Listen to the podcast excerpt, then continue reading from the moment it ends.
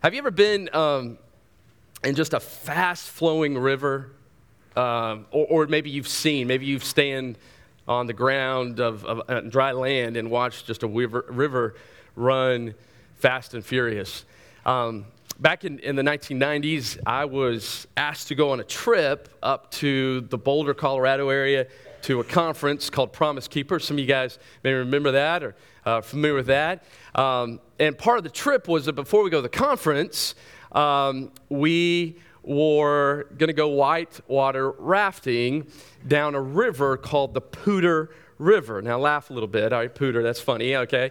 Uh, but the Poudre River, uh, P O U D R E, goes through Fort Collins and. Um, we were going to go and we were going to go down that. I, am thinking after, we probably should have done that after the conference, right? Just in case anyone was unsaved on the trip, because this thing was crazy. This thing was crazy. And I didn't know that. I mean, we're, we're driving up there uh, from, from Carrollton to uh, Colorado, and we're driving up there, and I hear all the chatter that, like, yeah, hey, this river is like a four and a five. And I'm thinking, I don't know what that means, you know? I'm thinking, is, it, is the water four feet tall or something? I mean, I don't know. And, and then they're, they're saying things like, hey, yeah, there's some areas it's, you know, we got to get out and walk. And I'm thinking, because it's dry, you know, like New Braunfels or something like that. I mean, that's what I'm thinking.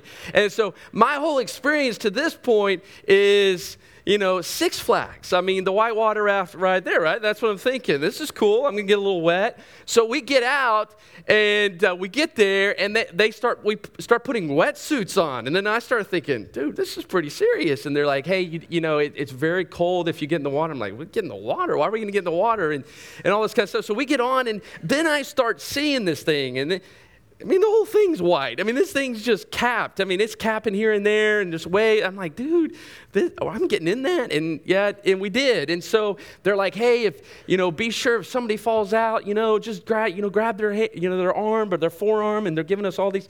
And I'm like, dude, this is serious, you know? And I'm thinking, and sure enough, we get in there and this thing is wild as advertised.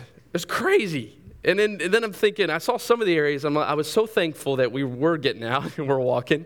Um, almost lost one guy, so, so, but we, we, we got him. Uh, we got him back in. And so, uh, pr- pretty crazy ride. It was untamed, um, and it was truly the best ride of my life. It was amazing. And I thought about that this week as I was looking at this scripture. And when you think about the kingdom of God, is not that what the kingdom of God is like? It's like an untamed river. At times, it seems it's got this surge of energy that, that can change a landscape. It's an unexplainable movement. It, it takes people for the ride of their lives. That's what the kingdom of God's like. And that's what we see here in Acts chapter 2. It's a great way to sum up this text this morning. It's like a river that is untamed, it's like a ride you'll never have before. It's unbelievable. And that's what happens when Jesus builds his church. He changes lives and he changes cities, he changes the landscape of the world. And so this morning, what we see that the church is built, and we see how Jesus builds his church right here as it's birthed here in the first century. And so, as we look at this this morning, I'm going to give you six points, um, and then I'm, I, am going to give you a seventh one that's, that's kind, of, uh, uh, kind of the end goal, kind of a summation. And as we do that, we're going to flesh out these, these 10 verses. And so look at verse 37. We talked about this last week. Um, I felt that we, we kind of ducked in and ducked out. So I thought, hey, let's give some more attention to these verses this morning. And so look at Acts 2 37 and look, look, listen to what is said here. And thank you, Scott, for reading verse 36 as well. We're going to go back to that also. So thank you for that. Look at verse 37. It says, Now when they heard this, I'll tell you what this is in a second, they were pierced to the heart and said to Peter and the rest of the apostles, Brethren, what shall we do? Now, if you haven't been here maybe in the last couple weeks or so, or maybe it's your first time with us, or maybe last week was your first time, um, I want to remind you what, what's going on here. And so this is the day of Pentecost, a special celebration. There is probably 50 to maybe 100,000 Jews that have gathered in Jerusalem to celebrate uh, this celebration.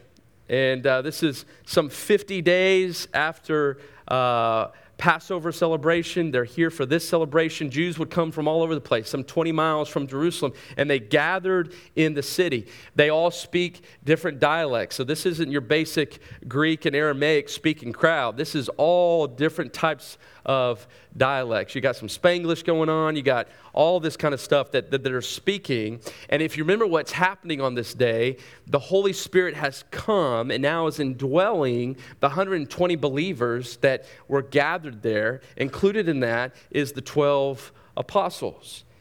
And so the Spirit comes with wind and fire, but in chapter 2, verse 6, what does it say? It says there is a sound. Now, that sound is the Holy Spirit but it's the Holy Spirit inside the believers producing what? Gospel proclamation in many different dialects. And here's the news these apostles and these believers that are there that day, the 120, they hadn't spoken these languages before. They, they were not native to these languages. And so they're speaking these different dialects, and the crowd is drawn to the sound of the gospel proclamation in these many different languages. And they're asking the question Aren't these guys and, and, and, these girls, aren't they Galileans? They're from Galilee, yet they're speaking all these languages. And so they hear this sound, the crowd is drawn to them. So, so get the scene, get the picture. This is a buzzing crowd. This is like 50,000, this is 100,000 people, and, and they're, uh, it's celebration time, right? They're there for the feast. Uh, it, it's a holy time for, for the Jews. And then they hear this gospel proclaimed in many different languages. And they hear as Peter takes the stand and he says about Jesus that Jesus did miracles, that Jesus died, that Jesus rose again, that Jesus ascended to heaven. And he says to the crowd, Know this for certain that Jesus is both Lord and Messiah. And he looks at the crowd, and this is where we pick up verse 37, because right before it, he says that he is the one whom you crucified. Can you imagine that? You're in the crowd that day, and you hear these words, whom you crucified. And so Luke picks it up here in verse 37 and says, After hearing this, after hearing the gospel, and after hearing this very convicting word, what happens? They are pierced to the heart. They're cut to the heart. That term right there, pierced, is this idea of like this unexpected, like cutting or this unexpected stabbing. And, but, it, but the reference here is to the heart, that they're convicted. This is very important. This is interesting because these Jews, they get rituals, right? They're down with ceremonial cleanings. They're down with coming to the temple for these festivals and things like that. They're down with religion. They got this thing figured out. They even got a little sprinkle of repentance here and there. They're down with that, right? They're down with that. But here, something different happens. Their hard hearts are cut to the core. They're convicted over this statement that you have crucified Jesus. They're cut to the core. Now, this right here is significant because this is what God does when He regenerates and changes someone. He gives them, He takes their hard heart and He gives them a heart of flesh, a new heart. That's what Ezekiel says, a new heart. And that's what he's doing here because dead people, all right, that they can't just do religion to cover up their deadness and, and pretend they're alive. They're dead. And so, right here, God does the work of taking a dead heart and he begins to what? He makes it new. He makes it new. And that's what's happening here. This is huge on this day. And so he cuts them, he pierces them to the heart as they have grief and spiritual remorse over sin. And the fact that this conviction of, hey, we're all responsible. Now, they weren't all standing at the cross, right? Like soldiers that day? No. And, and, and so, what it means is all our sin, that's what Peter's going to say, that the sin of the world, Jesus bore in his body, right? And so, that statement is for all of us this morning. Our sin put Jesus on the cross. And that's good news, right? It's good news. But it should pierce our heart and bring conviction over sin. And so they ask the question well, what do we do? What do we do? We're, this is happening, right? And that's a great question. But what do we do? And listen to what Peter says. Peter says in verse 38 two key things. He says, repent and be baptized. I want you, as you think about this this morning, these are two separate things. The order is vital, it's important. Repent comes first, then baptism, okay?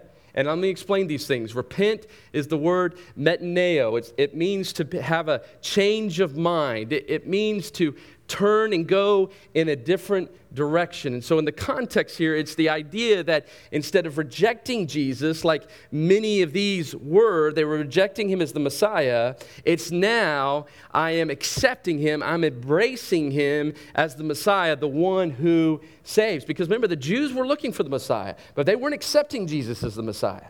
But on this day, there are going to be those who are cut and pierced to their heart who are now going to repent. They're going to embrace Jesus and believe in him as the Messiah. And so you remember John the Baptist came and he said, Repent, for the kingdom of heaven is at hand. Jesus came and said the same thing Repent, for the kingdom of heaven is at hand. And so, what does repentance include? It, rep- it includes conviction over sin that produces this, this change, this, this turning. Um, it's accepting Jesus not merely as a man, but as both Lord and Christ. It's believing, it's, it's trusting in Christ and who He is. And, and this is when salvation comes. When one is saved, this is what happens. They, they turn from rejecting Jesus and now they embrace Him as Savior and Lord, and they trust in the sufficiency of His work on the cross for them. And they are given eternal life. And so Peter says one must repent. They must have a change of perspective, a, a new heart, a change of thinking, and a changed life. And then he says, each of you be baptized. Now, this is where it gets a little confusing a little bit because he says, each of you be baptized for the forgiveness of sins and receive the gift of the Holy Spirit. And so I want you to see this text this morning. You look at verse 38 in, in, in this way. You look at repent, all right? And then connect repentance to for the forgiveness of sins and the receiving of the gift of the Holy Spirit. And then look at baptism right here. You see, the act of baptism doesn't bring forgiveness of sin. It doesn't bring the gift of the Holy Spirit because what is baptism? In this text, some believe, we talked a little bit about this last week that some believe that baptism here refers to the idea of a spiritual baptism, that you're united with Jesus to his death and his resurrection. That's one view. We talked about that last week. But the primary view here is that he has in mind water baptism. This is immersion, okay? This being immersed into water. In the New Testament, the apostles t- took it for granted that you just knew if you repented and believed in Jesus, the next thing you did is you were baptized into water. That's what happened. I mean, in fact, in a few chapters later, we're going to see Philip. He's hanging out with this Ethiopian eunuch, and he is explaining to him, Philip is, what the gospel is by using this text in Isaiah. And then the Ethiopian sees water and he says, Shouldn't we be baptized? I mean, that's interesting. I mean, how many today, when they come to Christ, you know, say they're passing a fountain or a lake or a pond or something, say, hey, hey, hey, I, I just accepted Christ. Shouldn't I go be baptized? And, and that's, that's what it was in that day. That, it was the mark, and we'll talk about that in a second. It was the mark of believers who turn to Christ. And, and so look at the text here repent and be baptized. So if you want to read it this way, here's how I would read it. Um, repent for the purpose of the forgiveness of sins, and you will receive the gift of the Holy Spirit. The Holy Spirit will come and live inside of you. We've talked about that the last couple of weeks. That's the promise that Jesus promised the, the apostles would come when he ascended into heaven. They waited for that. Ten days later, we see that here on the day of Pentecost. It happens. And then the second of part of that is, and each of you be baptized as a testimony, right, of your repentance and faith. Now that's key because there's some branches of that call it Christianity. I don't know if I call it Christianity, but uh, I, in fact, I wouldn't this morning. But they believe that it's repent and then you also have to be baptized for salvation, the forgiveness of sins. That's not the message of the gospel. That's not Christianity. And so there's some confusion, even in our culture today. Like uh, groups like the Church of Christ will, will believe that way. Um, and that's not the gospel. That's not what Peter is saying here, okay? You repent, that's how one is forgiven of sins. That, that's how it comes. Um, but he's speaking of water baptism here. So, what do we learn about water baptism? It comes after repentance, after one believes. Well, here it's magnified as what? A big deal. It's a big deal. We probably don't magnify baptism like we should, but the apostles did because Jesus did. It was a big deal. What did it signify? It signified one who had repented and believed. The idea of an unbaptized Christian is simply not even entertained in the New Testament. It wouldn't make sense to the apostles, they wouldn't get that. And so let me ask a few questions this morning. Why does one be baptized? Why be baptized? The first thing that we see in Scripture uh, is you want to follow the example of Jesus. Jesus was baptized. And so we want to identify with Jesus and show that we're now united with him in his death and his resurrection. The third reason is we want to obey. In Matthew 28, verse 19, uh, the apostles were told to go into all nations, discipling, but also what? Baptizing in the name of the Father, Son, and the Holy Spirit. And so it's an act of obedience. Why also? Because it demonstrates that I am a believer, it shows that I'm a believer. And what does it picture? So the why, but now the what? What does it picture? It pictures as one stands in water, they were dead in their sins. But then they're taken underwater, they're united, they're immersed into the water. And so it's a picture of being united with Jesus in his death, in his resurrection. And then you're raised up out of the water in the newness of life. You're changed. And so it's a picture of that. It's a physical picture of what has happened to one spiritually is now they have a new heart. They've been changed. And now they walk in the newness of life. And so the last question is when does this happen? When does one get baptized? After they believe. See the order right here? Repent, believe, uh, repent and believe, and be baptized. And that's what Peter calls them to. Um, and then look at verse 39. We'll talk more about this in a second, but look at verse 39. Then he tells them this. He says, For the promise is for you and your children, and for all who are far off, as many as the Lord our God will call to himself. And so, this promise, if you go back to verse 33, is referring to the promise of the coming of the Holy Spirit.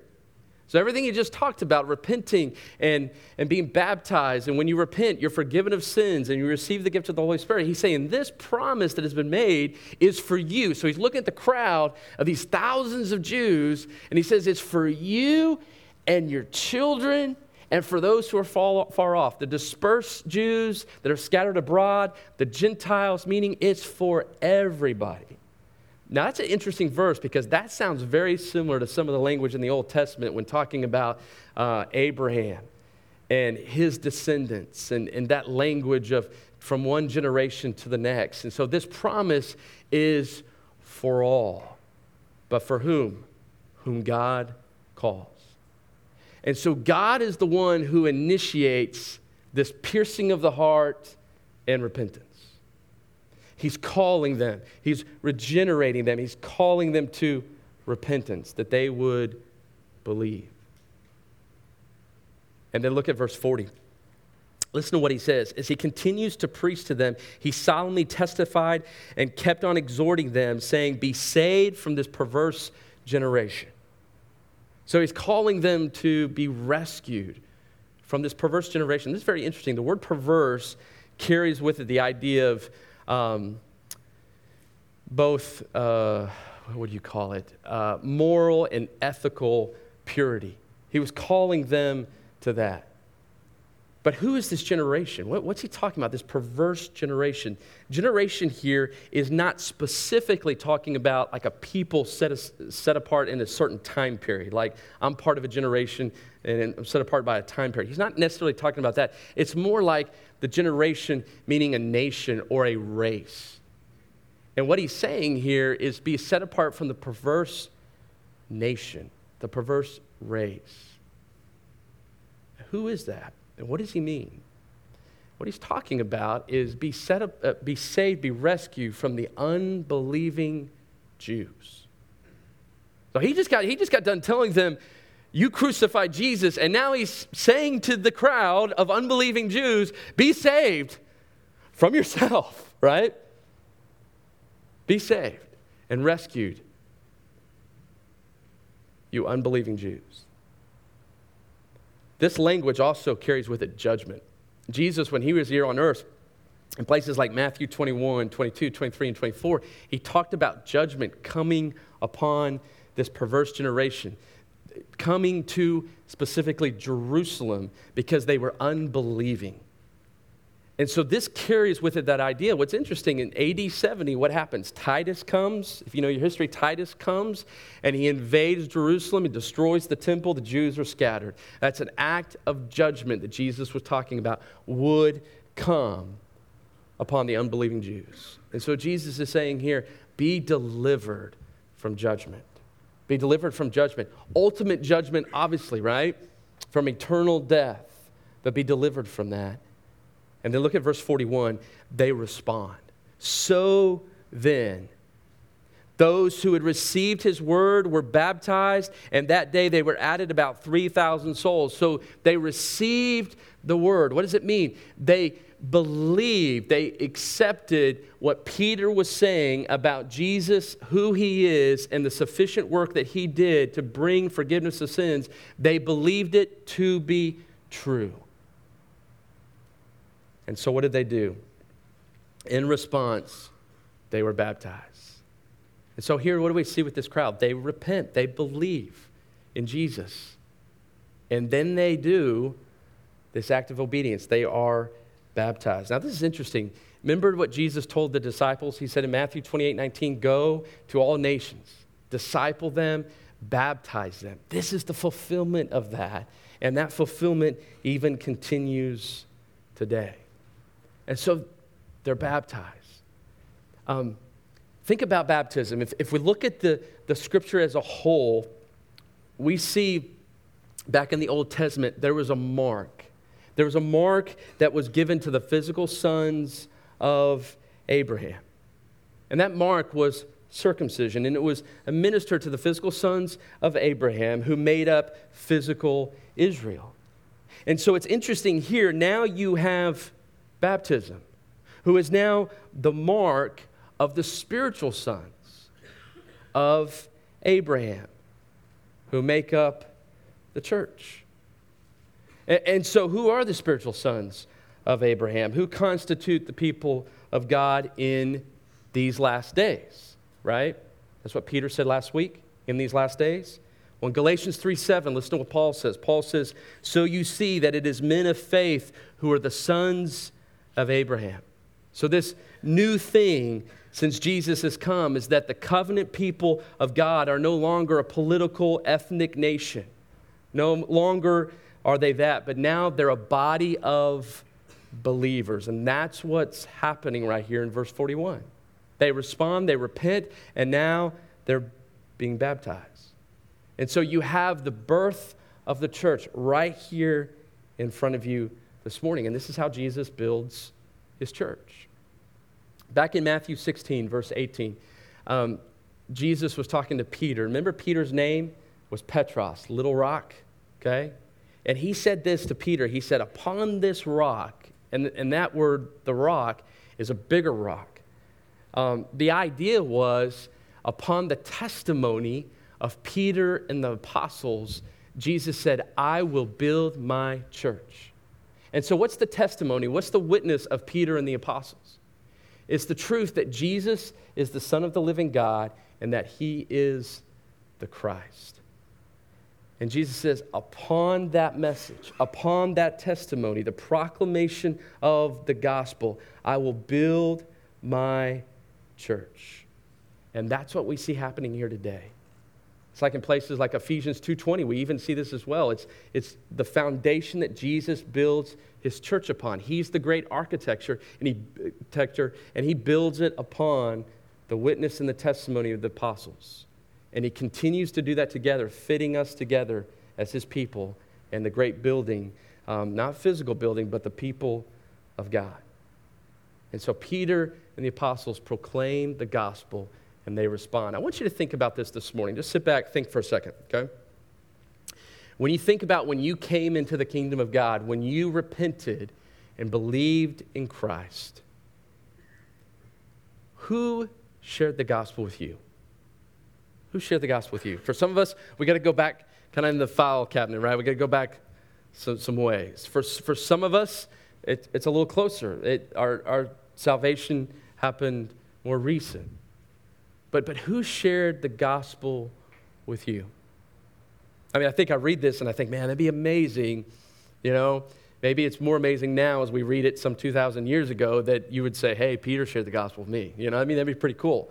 Um, but who shared the gospel with you? Because it's just as significant, just as important. And you're going to be looking at this in the first two chapters of Walk Across the Room in our life groups. Um, you're going to be encouraged this week. And so I want to encourage you to do this this week to think about who shared the gospel with you. And I want you to write a note to that person. If they're still alive and, and if you can get in contact with them, write a note to them, right? And say, hey, thank you for sharing the gospel with me. Or maybe that person is no longer alive, and, or maybe you, you're out of contact with them. Maybe there's somebody that you see now around you that is faithfully sharing the gospel to others, and you maybe just want to write a note to them and say, hey, thank you. Thank you for actively being the rock that Jesus is building the church upon, because that's what he's doing on the witness and the testimony that he is the Son of the living God and that he's the Messiah. That's what he's building his church upon. And so I want to encourage you to, to do that this week. Now, just a few more minutes. I want, I want to show you. I know this is going to seem pretty fast, and it is going to be fast. Look at the last few verses here. So, who is the church?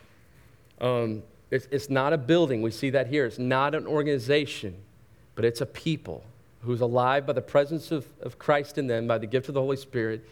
And um, it's an organism, it's, it's living, it's vibrant, okay? Um, I told you I'd give you six points. I've given you two already. Who is the church that, that Jesus builds? Who, who are they? Uh, first of all, they, re- they repent and believe. That's what they do. That's number one. The second is they're baptized. That's, that's number two. But look at the rest of the text here. Look at verse 42.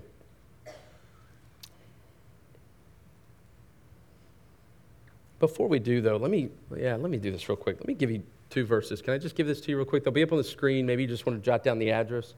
Let me give you two verses because I think it's important to see as we read this text, these people, their lives are changed, and they go from living for this one thing to now completely living for something completely different. And so, what is that? So, let me give you these two verses so you know what that is. Uh, 1 Peter 2 9. Listen to what Peter says. But you are a chosen race. You're a royal priesthood, a holy nation, a people for God's own possession. Why? So that you may proclaim the excellencies of Him who has called you out of darkness into His marvelous light. So there's the purpose, right? There's the purpose of why God is, is setting apart a people and redeeming them, that they would share the excellencies of who he is. And then second, listen to Ephesians 3:10 because this even gets cosmic, all right? This is cool. Look at Ephesians 3:10. He says, "So that the manifold wisdom of God might now be made known through who? The church." Okay? Now remember this, not an organization. It's an alive, living organism. It's people, right? Not just staff, not just elders, not just pastors, they do this too, but it's the church, it's the people of God. And so that God would make known the manifold wisdom to be made known through the church to who? To the rulers and the authorities in the heavenly places.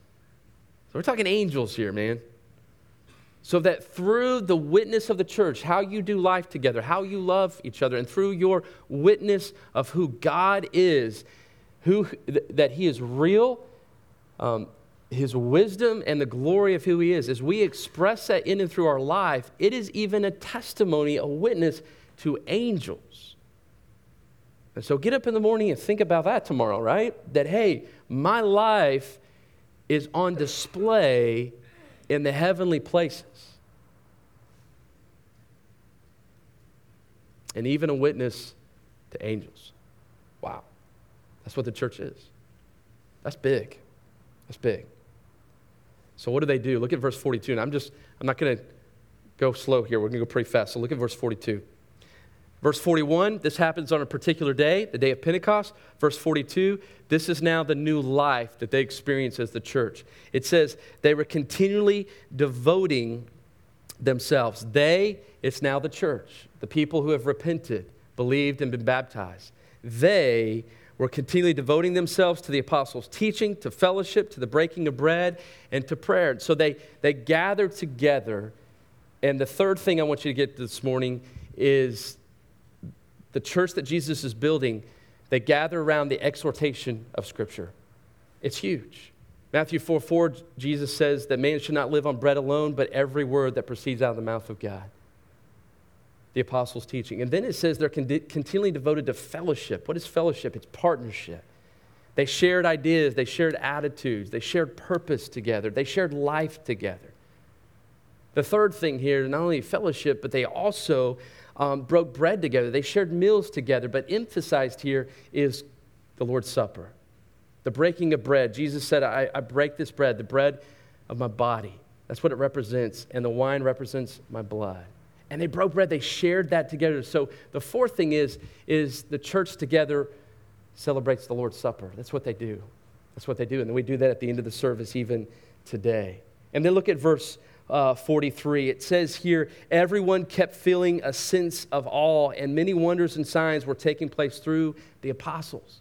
Miracles were happening. We're going to see in Acts that's going to happen.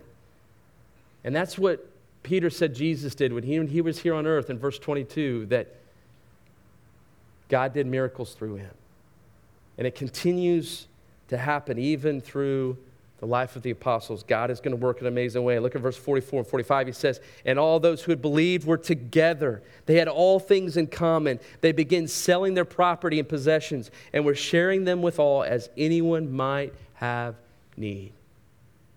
And so, what do we see? The fifth thing is, is the church is assembled together. That's big. They come together. They're together. Not only that, they share their possessions. They, they sacrificially love each other and they take care of pressing needs. And then in verse 46, it says, Day by day, continuing with one mind in the temple and breaking bread from house to house, they were taking their meals together with gladness, sincerity of heart, praising God, having favor with all the people. And the Lord was adding to their number day by day those who were being saved. It says here they were praising God together. The sixth and final thing is they gathered and they worshiped together. That worship included prayer. That worship, no doubt, included singing together. They gathered in the temple. What did they do in the temple? They probably discussed the Word of God. That's what happened in the temple. They probably even evangelized in the temple. That's what they were doing on the day of Pentecost, right? And they probably continued that. And so I want you to step back and I want you to see this this morning in light of what has happened. This river of God blows through this city, cuts to the heart of how many does it say here? 3,000 souls that day. 3,000 were baptized. Now, that was a huge crowd, and, and, and 3,000 step forward. They repent and they're baptized. And if you look at verse 43 through 47, we're not going to read it, but I want you to, what we just read. What are they doing with each other? That they're, they're sharing what they have. And it says in verse 47 as a result, they found favor with all people. With all people. Their life displayed the wisdom, the glory of God. And so, what happened as a result, day by day, people's lives started being changed. And that's what God does. And that's how He builds His church. And that's what He wants His church to be about. And we see a beautiful picture of that right here. And so, I want to encourage you today to be the church. Let's be the church that Jesus is building. It's about changing lives. And we see right here, it changes a landscape, it changes a city. And that's what Jesus wants to do. Let's pray.